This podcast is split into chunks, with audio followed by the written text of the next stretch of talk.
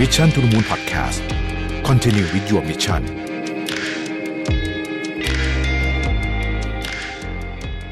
สวัสดีครับ ยินดีต้อนรับเข้าสู่ Mission to the Moon Podcast ซีรีส์พิเศษ SME Wins Beside Your Win โดย EP นี้ได้รับการสนับสนุนจาก d t a c Business นะครับ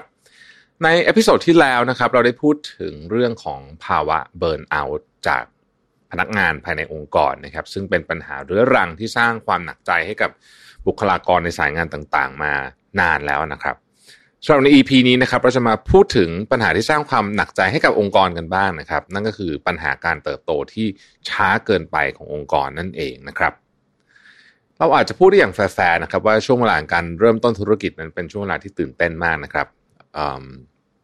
ทำอะไรเนี่ยเราก็รู้สึกว่าเออ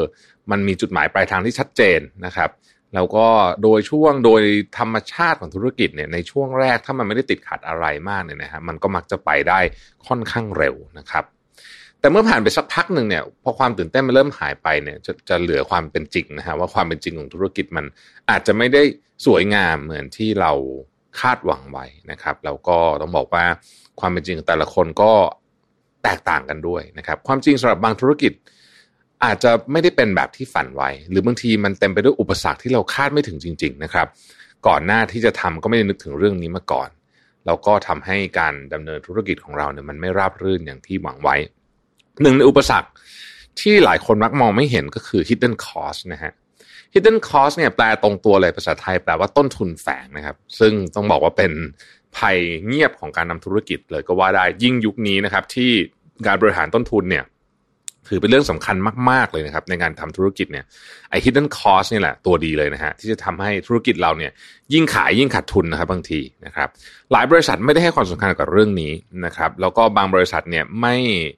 ไม่มีแนวทางในการจัดการเรื่องต้นทุนแฝงที่จริงจังพอนะครับรู้ตัวอีกทีเนี่ยก็ขาดทุนติดต่อกันนานนะฮะ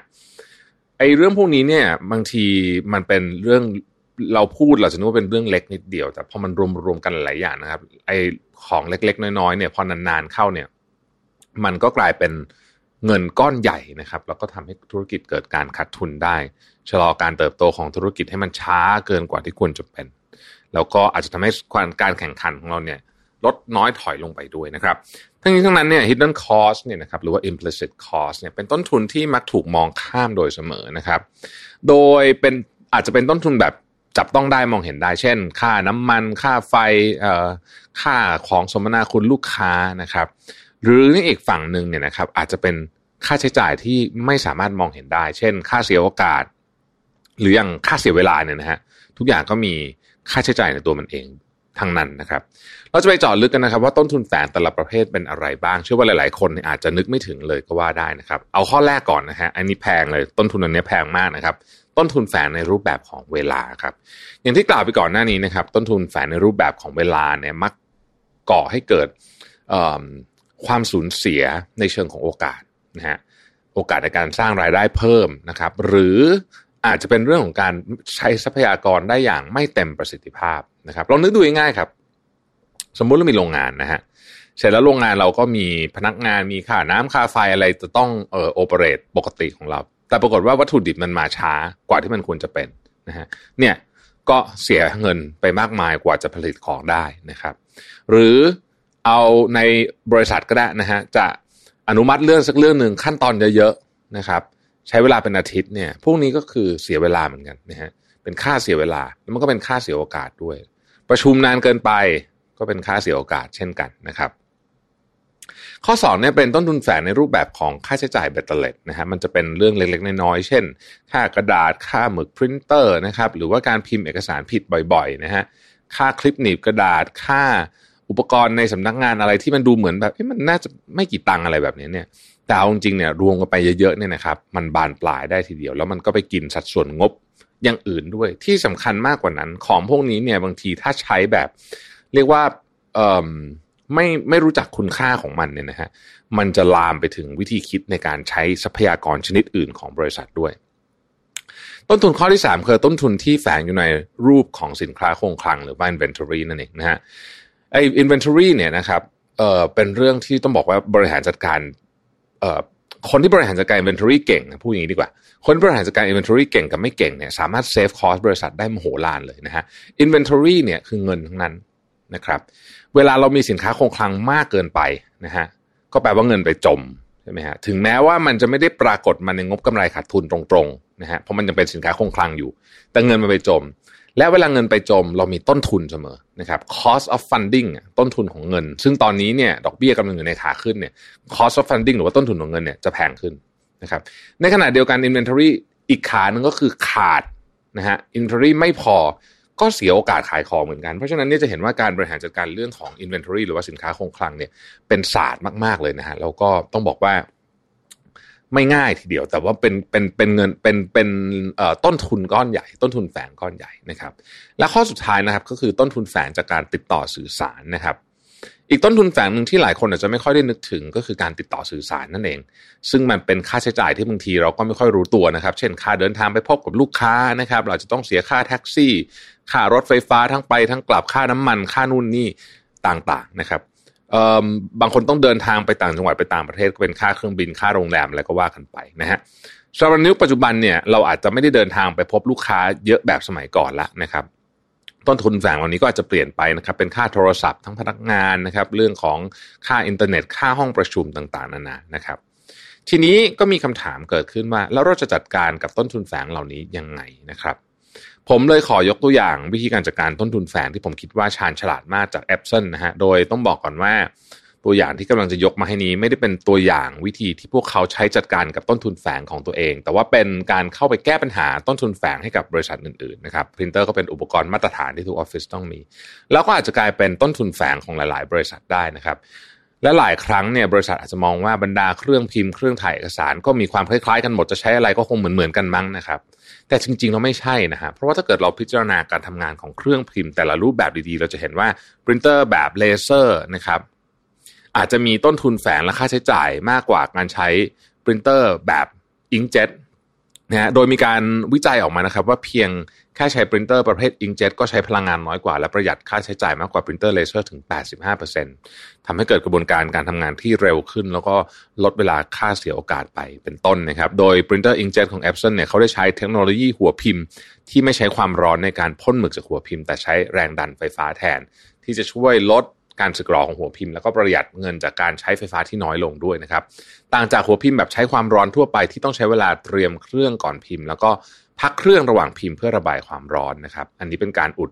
รอยรั่วด้านต้นทุนแฝงด้านเวลา แล้วก็ค่าใช้จ่ายแบตเตล็ดไปพร้อม ๆ กัน ทีนี้เราคงพอเห็นภาพนะครับว่า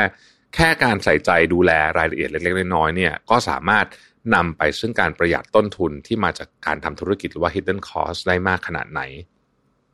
เมื่อเรารู้และเข้าใจที่มาที่ไปของ hidden cost อย่างนี้แล้วเนี่ยนี่ก็เป็นวิธีที่เราสามารถอุดรอยรั่วเหล่านี้ได้นะครับ ข้อที่หนึ่งเลยเนี่ยก็คือการวางแผนงบประมาณให้เข้มงวดนะฮะในการลดต้นทุนแฝงก็คือการวางแผนงบประมาณค่าใช้จ่ายในการบริหารงานต่างๆ ให้รัดกุม โดยกำหนดเพดานการเบิกค่าใช้จ่ายเบ็ดเตล็ดต่างๆ อย่างละเอียดนะครับในเกณฑ์ที่กำหนดไว้ อาจจะมีการปรับลดในแต่ละเดือนแต่ต้องมีการกำหนดงบประมาณไว้ล่วงหน้านะครับ เพื่อควบคุม รายจ่ายแฝงที่ไม่จำเป็นนะครับมันจะได้ไม่เกิดขึ้นนะครับ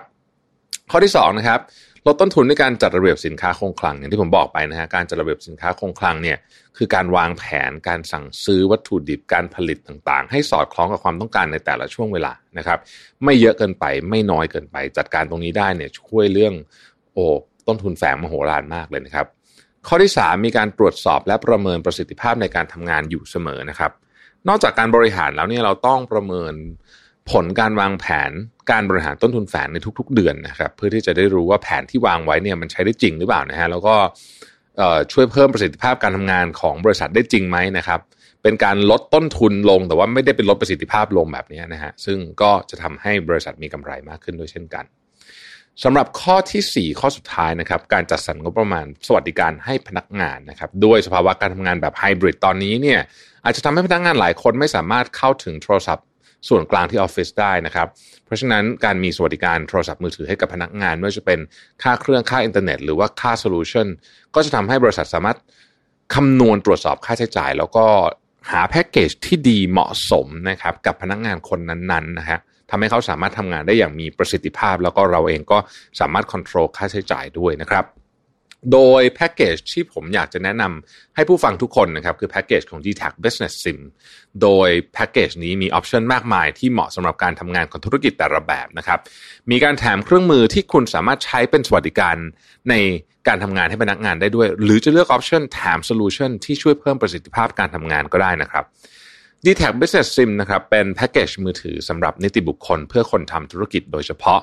ที่จะช่วยควบคุมต้นทุนด้านการสื่อสารได้เป็นอย่างดี ที่เหล่าเจ้าของกิจการ สามารถหมดกังวลเรื่อง hidden cost ต่างๆ ได้เลยครับพอ d t a c Business Sim ให้พนักงานของคุณโทรฟรี 24 ชั่วโมงทุกเครือข่าย พร้อมอินเทอร์เน็ตที่แรงและยังสามารถทบอินเทอร์เน็ตที่เหลือ เพื่อใช้ในเดือนถัดไปได้อีกด้วยนะครับ พร้อมป้องกันค่าใช้จ่ายส่วนเกินจาก SMS คิดเงินต่างๆนะครับและที่สำคัญนะฮะ d t a c Business เข้าใจเจ้าของกิจการทำให้คุณสามารถเลือก option ได้ตามความต้องการ และใช้งานที่ไม่เหมือนกันในแต่ละธุรกิจได้นะครับ ซึ่งทุกคนสามารถเลือกได้ว่าจะใช้เป็น option หนึ่งนะฮะ option หนึ่งเนี่ยรับโทรศัพท์สมาร์ทโฟนหนึ่งเครื่องให้เซลล์ใช้ได้ทันทีผูกสัญญา 24 เดือนนะฮะ